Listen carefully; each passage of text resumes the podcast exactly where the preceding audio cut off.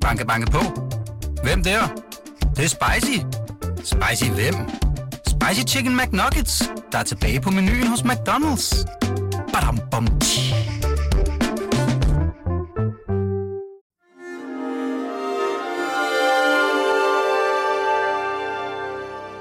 du lytter til Avistid, en podcast fra Weekendavisen.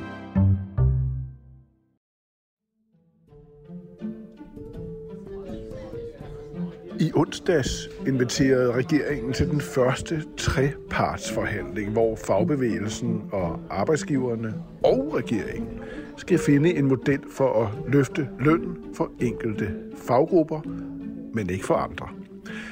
Det lyder som om, man jo helt her tilsidesætter den højt besundne og beundrede danske model.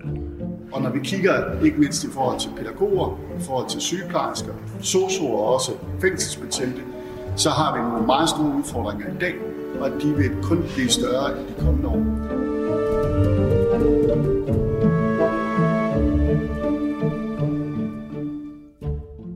Vi er ikke helt enige om det der med at klappe, kan jeg se. Nej, det kan jeg også se. Det er jo en stor splid. Øh... Tænk så, hvis vi skulle have skrevet en artikel sammen. Ja, så skulle, det, så skulle der ligesom have været en fodnote om, at der er forbehold her. Du skriver, at der er ikke nogen normale mennesker, der måler, hvor lang en klapsalve er. Jamen, det var, fordi jeg var til De Konservative, og så siger Søren Pape, at han havde fuld opbakning, for folk havde klappet af ham i to og et halvt minut. Det er også længe. Det var, altså, man kan jo også insisterende klappe for ligesom at vi prøver at holde sammen på det her. Det kan også være trøst. Vi holder, prøver at holde sammen på det her skrammel.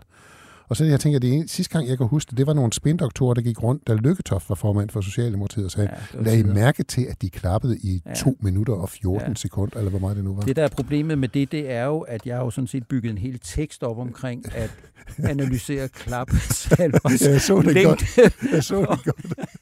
Kommer Martin. Jeg tænkte, at, at skal vi klappe af ham? Ja. Vi, vi, vi er lidt uenige om, om man kan analysere klappet analytisk, uden at være idiot. Jamen, det øh, vi har viser sig, at du har gjort det i avisen. Ja, Jamen, jeg har jo skrevet det, jeg har jo skrevet og det stik modsatte. Det er kun idioter, der gør den slags. Du har skrevet om klapometret. Ja. Hvordan, ja. hvordan vil I klappe mig så nu? Jamen, meget. meget ja. Vi klappe helt abs- absurd. Længe, det vil altså. være en stående ovation. Jeg synes, det er så fint, at du, at du ja. tør møde op simpelthen. Ja, jeg vil sige, at øh, det er godt, vi ikke klapper, for så vil være programmet være slut, når vi holdt op. Men så kan der komme et nyt program. Okay, jeg kan se, der står en øl til ja, mig her. Ja, det er altså faktisk mig, der har taget dem med. Det er godt ja. nok ikke mig, der har betalt dem, men jeg bar dem herned. Æh, og, og hvad øh, er anledningen? En voldsom tørst. Mm. Jeg tror, det er, fordi I går til øh, politiske landsmøder hver weekend på tiden. Og så føler man trang til at drikke.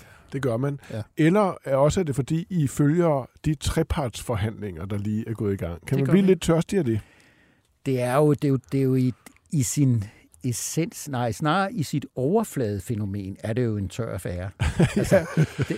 Okay, lad os prøve at personliggøre det lidt, fordi det her program handler altså om parterne, så er I advaret derude. Vi siger det meget klart og tydeligt. Det vil interessere jer meget, når vi er fremme ved programmets afslutning. Hans, hvis du var en af parterne, hvem ville du så være? Så tror jeg, jeg skulle være C U-stat. Du skal er, noget, der, er, der, er der noget, der hedder det nu? Det staten? Tror jeg ikke. Nej, Nej det tror jeg okay. ikke. Det er i gamle dage. Du vil være staten. Hvorfor? Staten, altså arbejdstagerne på statssiden. Ja, hvorfor det? Ja, det ved jeg ikke. Noget skal man jo være. Ja, okay.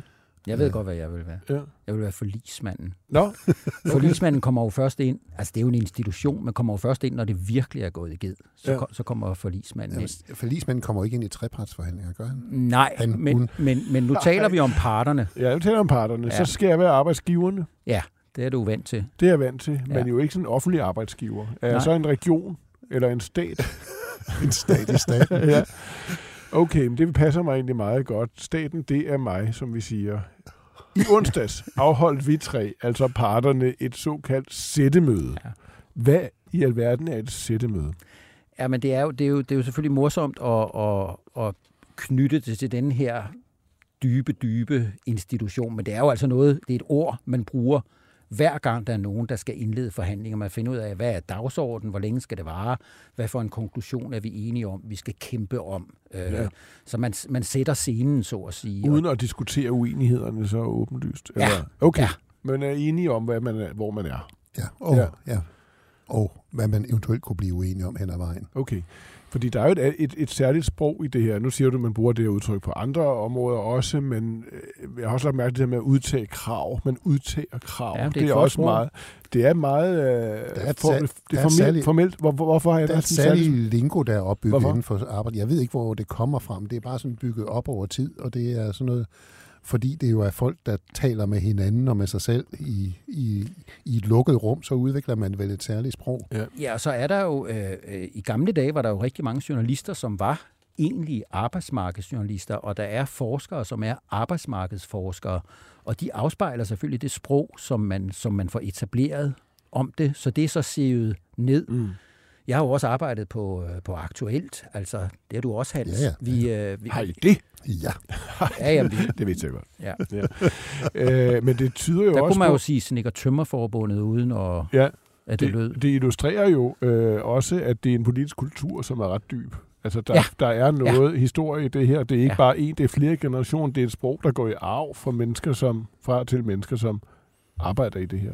Jeg, jeg, vil, jeg vil sige lidt, måske lidt hysterisk, men det er sådan en del af den der tågede, den dybe stat-ting. Altså, mm. når, når alting står og ryster, og man så siger, jamen, hvad har vi så, der egentlig øh, holder sammen på ting? Der er selvfølgelig parlamentet og regeringen, domstolene, men der er også parterne. Mm. Det er, det er håndtering af konfliktstof, som helst skal Øh, som helt skal løses, uden at der går for, for meget tabt i, i produktionen eller i velfærdsydelserne. Så det er sådan en del af det, af det rigtig dybe i, øh, i Danmark.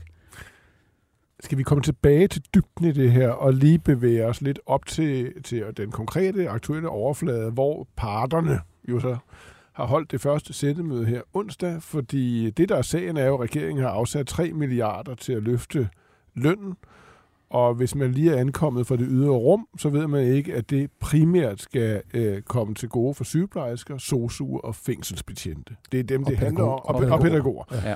Ja. Øh, de udgør til sammen, at det et hundrede og halvfems til to hundrede tusind ja, øh, lønmodtagere. Og så er det jo faggrupper, hvor andelen af deltidsansatte er over halvdelen, altså over halvtreds procent. Hvad er det for en opgave, parterne skal løfte? Du er faktisk ved at lære det, fordi der skal ligge sådan et næsten utydeligt R, parterne. Jeg sidder et lille H ind også, parterne. Ja, jamen, sådan, kan man også, ja. sådan kan man også gøre det. Jamen altså, set fra lønmodtagerside, så skal man belønnes for, at man får for lidt i løn i forhold til et alt for anstrengende arbejde. Måske også for at skaffe øh, flere kolleger, fordi der er for mange, der vender det ryggen eller kun arbejder deltids. Fra statsmagtens side, så handler det om at få folk til at arbejde mere og mere effektivt. Og det vil sige, dem, der arbejder deltid, som du nævner, kunne man få dem til at arbejde øh, fuldtid, og dem, der arbejder på øh, skæve tider, natarbejde, rigtig ubehageligt arbejde, kan man give dem nogle flere penge, så øh, belastningen og flaskehalsen på de områder bliver mindre. Og jeg vil godt sige, inden du kommer med alle dine spørgsmål, alle siger, at det er helt umuligt, og det smadrer alt muligt. Jeg er meget, meget, meget sikker på, at det skal de nok få løst. Der står nogen med en pose penge, og der står nogen, der godt vil have nogle penge, og så er der nogle vilkårsforhandlinger, og selvfølgelig ender det ikke med, at de penge, at dem kan man ikke slippe af med. Det vil jo være grotesk verdenshistorisk. er, du, er du enig i det? Jamen, selvfølgelig finder man en løsning på dem. Men det handler jo også om øh, at gøre de her fag mere attraktive. For, altså, der er jo ikke nogen, der søger til de uddannelser, selvom man prøver at, med alle mulige reformer og prøver at ændre på uddannelsessystemet, så nogen søger pædagoguddannelsen, sygeplejerskolerne, så er det jo også for at gøre de her fag mere tillokkende. Okay. Vi bliver øh, hos parterne. En af dem, Grete Christensen fra Dansk Sygeplejeråd, hun sagde forleden det her. Der er lang vej derhen, og det der også kommer til at afhænge af, det er meget, hvordan får man den her trepart til at hænge sammen med de efterfølgende overenskomstforhandlinger. Alle faggrupper ser jo, at de har en uundværlig funktion i vores samfund, og det skal også anerkendes. Så på den måde, så er der en kæmpe stor opgave for parterne her. Ja, hun kan lige få det sagt. Ja, det er selvfølgelig også synd for jer, der ikke skal have nogen penge. Ja. Øh, men det er, jo også, det er jo også ærligt, for det er, uanset at vi er sikre på, at det nok skal komme i hus, så er det en alvorlig udfordring af den forhandlingskultur, at man går ind og siger, at der er nogle bestemte typer, øh, som, som, som, skal, som skal belønnes, mm. mens andre bare skal stå og kigge på og klappe eller klappe i. Kan du oversætte, hvad hun siger? Jamen, hun siger jo, at øh, det er dejligt, at vi får de penge, men jeg synes også, at nogle andre skulle have nogen. mm. skulle have haft. Ja, men det hun siger jo også, når hun siger, øh, hun taler om næste overenskomst, og der er jo det, der er måske det største problem i det her. Ved at man belønner øh, nogle faggrupper, så er der nogle andre, der får nogle forventninger, og der skal man forhandle overenskomst. Det begynder faktisk lige efter den her trepart for hele det offentlige område, og der bygges nogle store forventninger op til, hvad man så kan få på andre områder. Okay, så, så, så, så det hun erkender her, det er, at solidaritetsbegrebet, øh, som er meget afgørende øh, i, i, i hele den danske model, så måske særligt på det offentlige arbejdsmarked, er under pres. Ja. Er, er, er den det? Ja, selvfølgelig. Og hvordan? Ja, selvfølgelig, fordi øh, Mette Frederiksen og bagefter regeringen har udpeget de her fire ja. øh, faggrupper, men der er jo også et meget betydeligt hykleri om det med solidariteten på lønmodtagers side. Det er sådan, at man skal have som tommelfingerregel, når man kigger på det her relativt komplekse område, så skal man forstå, at lønmodtagersiden, som har mange store ord og, og, og fine faner og, og paroler, fjenden sidder altid lige ved siden af. Altså på samme side af forhandlingsbordet, fordi der er de penge, der er, og man skal prøve at rage øh, sin andel til sig, og det sker på bekostning af andre. Så den ene Så part er flere parter? Ja, det er det. Ja. det er det. Vi taler om Grete Christensen, der var forkvinden for Dansk Sygeplejeråd. Hun fremstod jo længe som en egentlig taber, der ikke havde styr på sine egne tropper. Og nu og en og en fag... ser det lidt anderledes? Altså, og hun, jeg vil ikke sige, at måske hun var en faglig skandale, men Dansk Sygeplejeråd var en faglig skandale. To gange siger hun ja til et tilbud fra arbejdsgiverne. To gange bliver hun underkendt øh, af sine egne medlemmer.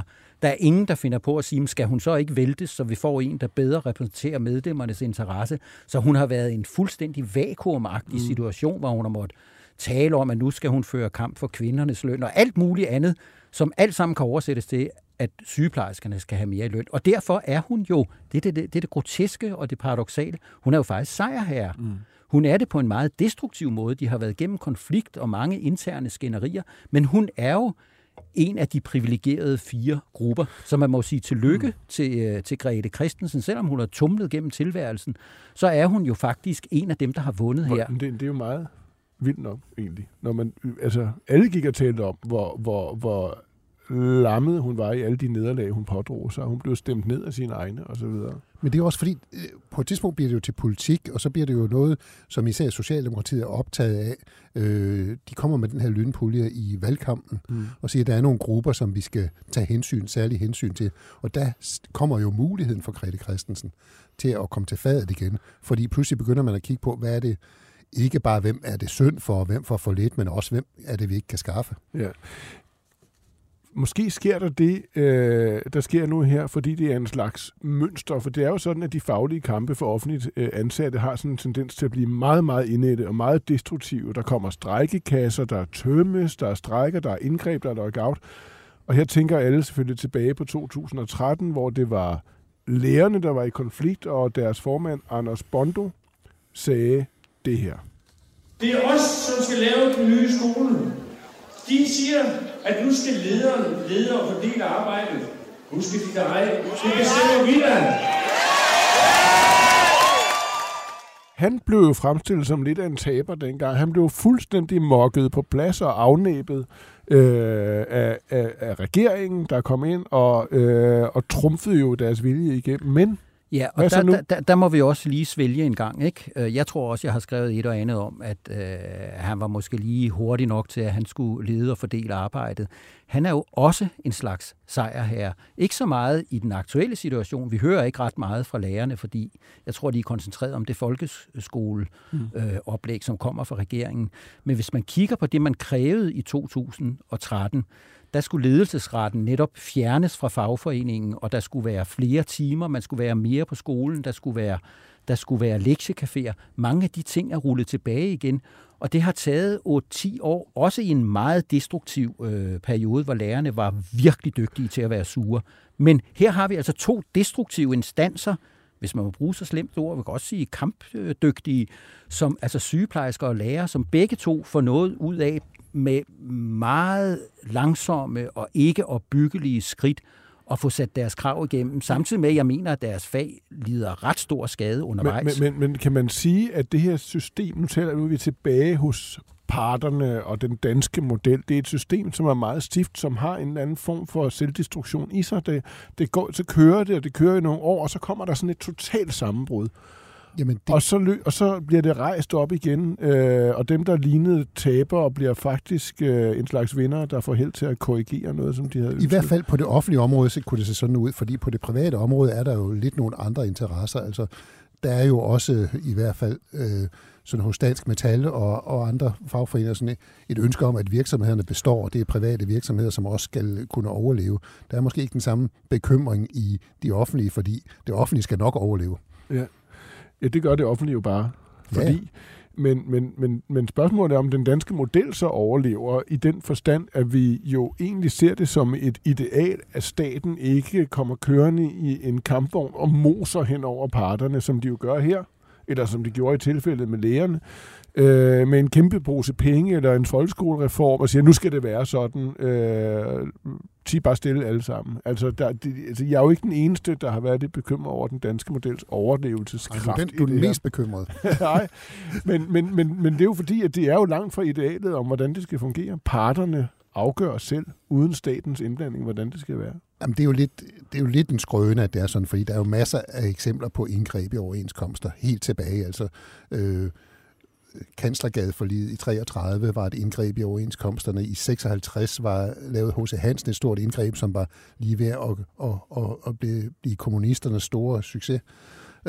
Så der har været masser af indgreb, så det er jo ikke sådan, at staten ikke har blandet sig. Men det er rigtig andet et problem på det offentlige område, fordi staten øh, er, er næsten også en part, ikke? Altså samtidig med, at, øh, at det er dem, der kan gribe ind. Men, men hvad er det så med den danske model, som er så hædret og beundret verden over, og lige præcis et andet særligt dansk særkende, nemlig den offentlige sektor, der ikke helt passer sammen, og som hele tiden støder sammen og får den her destruktion i sig? Jamen, jamen vi er jo nødt til at tale om det, som, som det er. Og det, det, vi taler om nu, er jo den leder, du skrev i sidste uge, hvor du sagde, at den danske model er død. Rest in peace. Hvad folk har læst med meget stor interesse. Og man kan i hvert fald sige det positive om den, at det var jo et frisk et frisk bud på en virkelighedsfortolkning. Altså, den danske model er især, nogen siger alene, men det er især den private sektor. Dens essens er det, som du siger, med ikke indblanding fra statsmagtens side, hvad der gør det vanskeligt på det offentlige område. Det private arbejdsmarked har lige gennemført øh, overenskomstfornyelse, efter man fik at vide, at indgrebet i Store Bededag havde smadret alt. Den danske model lå lidt parat. Mm. Det gik fint. Mon ikke de kan finde ud af det igen, når det er tid igen. De lavede en toårig overenskomst. Når det her slutter, som er en antastelse af fiktionen om frie forhandlinger på, eller næsten fiktionen om frie forhandlinger på det offentlige område, så er der igen penge at forhandle om, eller afværgelse af nedskæringer, hvis det er det, der er på dagsordenen, så kommer de myldrende, de her folk. Hvorfor kom det offentlige, det her det er lige en parentes, før jeg forsøger at forsvare min leder, men hvorfor kommer det offentlige arbejdsmarked overhovedet ind i den danske model, jamen, som jo altså er tiltænkt for et hundrede og treogtyve år siden, jamen, det, til det private arbejdsmarked? Ja, er, der var ikke nogen offentlig sektor. Nej, nej, den er lavet i atten nioghalvfems, ja. Den danske model, med, med, med, øh, og så kommer det jo først med, med velfærdssamfundets udbygning i halvfjerdserne, hvor vi får store faggrupper af offentlige ansatte. Tidligere havde man jo et tjenestemandssystem, hvor man var tryghed i ansættelsen, sikker pension. Til gengæld var der ikke noget øh, at forhandle løn om. Det var øh, indsat i lønrammer og så videre. Så kommer der jo store grupper, øh, pædagoger og så videre, ind på arbejdsmarkedet i halvfjerdserne øh, og får meget venstreorienterede fagforeninger dannet. Øh, Bubbel for pædagogerne og P M F på pædagogmedhjælperne. Danmarks Lærerforening, Danmarks Sygeplejeråd, som var gamle foreninger, bliver pludselig til fagforeninger. Så får du altså den her arbejdsmarkedsmodel ind i det offentlige, og der passer den ikke helt, fordi der er nogle andre øh, dynamikker i altså, den offentlige sektor. Altså kort sagt er den vel så stiv, at den ikke rigtig kan fungere. Altså man kan nu er der mangel på arbejdskraft i nogle forskellige dele af den offentlige sektor for sygeplejersker, ja.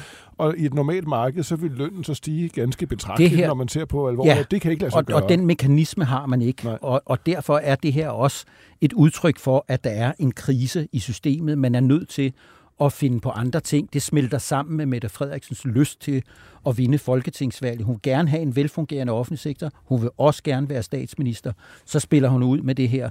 Vælgerne ved det, da de, da de sætter deres kryds. Men det er en i sin natur ekstremt stiv model, som man kan ikke løse det problem, hvis man har en offentlig velfærdssektor, og det har vi jo i Danmark, så kan man ikke løse det problem, at staten er tohovedet i det her, både står i baggrunden og er direkte forhandlingspart på den ene måde eller udtrykt på den anden måde. Men det er en, det er en konstitutionel krise, der altid, altså i den tid, vi har haft den offentlige del af det her, øh, som, som har været et problem. Men det er også fordi, man, man har jo på det private, udover man har den danske model, så har man jo også en markedsøkonomi, som fungerer. Altså hvis man ikke kan skaffe en smed, så kan man gå hen på naboens smedeværksted og tilbyde smedene lidt mere i løn øh, for at komme over til mig. Øh, hvis man mangler en journalist, det er der så ikke nogen, der gør. Men, øh, men sjovt nok. I princippet kunne man. Men det kan man ikke på det offentlige område. Man kan ikke... Øh, Man kan ikke fra det ene sygehus gå hen og tilbyde mere i løn til et andet sygehus øh, sygeplejersker. Så derfor får du ikke den der markedsmekanisme, som jo supplerer den danske model. Mm, nogle gange er en journalistisk arbejdsplads, det skulle lidt som at arbejde i kommunen. øh, og det var ment som en helt venlig øh, vittighed. Men, men, men, men, men, og så også her tilbage til min leder. Det kan godt være, at I har ret i det, og det har jo helt åbenlyst. Der er en stivhed, fordi det offentlige arbejdsmarked ikke er et egentligt marked som sådan. Øh, og det regeringen gør, og fagbevægelsen, gør her er jo... fagbevægelsen har jo også afvist at få de Præcis. Mekanismer ind. Ja. Altså, de og vil, derfor, derfor er der det, hedder, det, hedder, ja. det, det, som hedder personlig løndel og så ja. videre på det private, hedder fedterøvstillæg i det ja, offentlige. Præcis. Og derfor så er det jo måske meget naturligt, men det, det er måske det, du mener, Arne. Det, destruktionen ligger ligesom i hele modellen, ja. og ja. derfor sker det her med jævne mellemrum, for man må korrigere i forhold til den der stivhed. Men, ja, og... ja, men, men, sige, men, men, men når regeringen så gør det på den her måde, og kommer med øh, tre milliarder, som gives til fire faggrupper, ikke? Så forestiller jeg mig, at det kan være svært at insistere på, at det er, det er en, altså en, det er én gang. Det er én gang. Det kommer aldrig til at ske igen. Fordi de andre løngrupper vil vel med rette kunne sige om et år eller to, at hvis vi gør som sygeplejerskerne, ja, så kan vi også blive udset som et særligt privilegeret gruppe. Jo, jo, men stjernerne skal jo stå sådan, at der er nogen, der samler det op. Her blev der et sammenfald, lad os bare tage sygeplejerskerne, af deres interesse i at få lønforbedringer, og så Mette Frederiksens interesse i et at få løst, øh, øh, og, og få løst velfærdsproblemer, altså rekrutteringsproblemer, og to at fortsætte med at være statsminister. Det er jo ikke sikkert, der er det næste gang. Nej, men, men hvis man bare ser på Mette Frederiksens argument, så har det jo gennem det sidste par år hele tiden været, når hun er blevet tryllet om eller truet til at udbetale nogle flere penge til de her stakkels sygeplejersker, eller hvem det nu kan være, så hun sagt, det kan jeg desværre ikke. Af al respekt for Jamen, den danske model. Hun ja. har sagt det, Peter Hummelgaard sagde det, han var ja. beskæftigelsesminister. Hele regeringstoppen af socialdemokratisk farve har sagt det samme. Og nu gør man bare noget andet. Det, det må slide enormt på troværdigheden næste gang det samme sker. Ja, men altså, der er jo ikke, som, som vi var inde på før, der er jo ikke nogen, der bliver rigtig vrede over at få tre milliarder. Nej, der er nogen, der bliver vrede over ikke at få, ikke at få tre milliarder. Ja. Men, men det er jo fordi, man, det har jo vist sig, at, at mange af de andre tiltag, man har haft politisk, ikke virket. Altså, ved det forrige valg, der lovede hun tusind sygeplejersker, mm. øh, flere sygeplejersker til en trængt sundhedssektor. De kom jo aldrig, fordi de var der ikke, de kunne ikke skaffes. Og så må man jo finde noget, et, et, et lokkemiddel, så de kan skaffes. Men Martin, der er jo heller ikke nogen lønmodtagerorganisationer, der forlanger, at så hører forhandlingerne op, og nu vil de gå selv. Hvis de gør det, så får de altid tæsk, fordi så har de statsmagten som fjende, de har de andre forbund som fjende, og de har muligvis også på et tidspunkt befolkningen som fjende, i hvert fald delvis fjende, øh, fordi øh, velfærdssektoren øh, bryder sammen. Det er sådan set kun dig, der har, der har hisset dig op og er meget vred over. Der er jo et par stykker mere. Øh, så det, det, det fungerer jo på den måde. Det skal absolut være en undtagelse, der gribes ind, og det sker kun den ene gang. Okay. Indtil det sker næste gang. Næste gang. Ja. Så næste gang. Sådan fungerer det jo. Så, så næste gang, at Mette Frederiksen siger, det kan jeg desværre ikke. I har fuldstændig ret. I fortjener hver en krone af det, jeg beder om. Jeg kan ikke rigtig gøre noget af respekt for den danske model. Så vil vi alle sammen tænke, hun har nok ret. Så vil vi sige, mener, det, det er alvorligt. Det, det, det, er rigtigt, det er rigtigt, det kan ikke lade sig gøre, før det kan lade sig gøre. Men der kan jo også være en anden mekanisme. De, altså prøv lige at høre, arbejdsgiverne stiller jo krav. Vi talte lidt om det før. mere ubekvemme øh, vagter, mere ubekvemt arbejde, i og med, at man skal arbejde fuldtid. Måske øh, noget med det, som Hans benævnte, fedterøvstillæg med lokale løndannelser, måske faggrænser, måske sammenkædninger. Det kan være, at det dæmper lysten til at gå ud og sige, at den gave vil jeg også godt have del i. Det er et balancepunkt. De skal nå i, øh, i mål med det her. Statsmagten som styring skal også have noget ud af det her.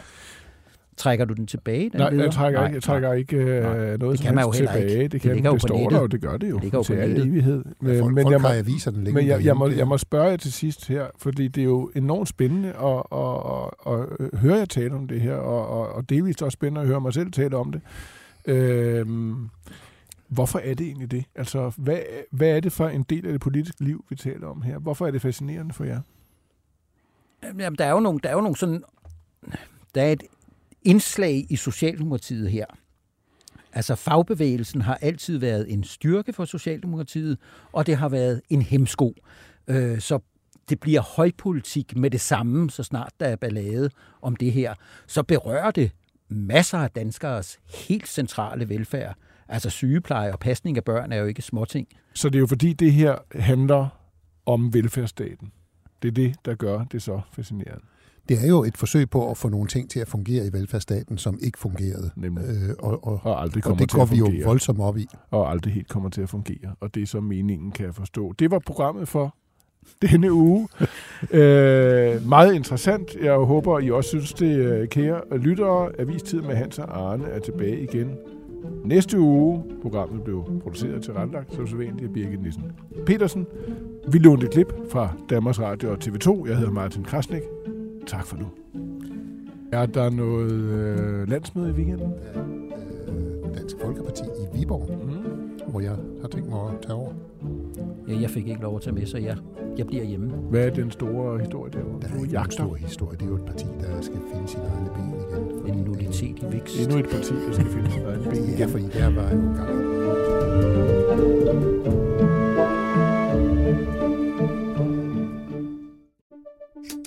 Banke, banke på. Hvem der? Det, det er spicy. Spicy hvem? Spicy Chicken McNuggets, der er tilbage på menuen hos McDonald's. Badum, bom, tji.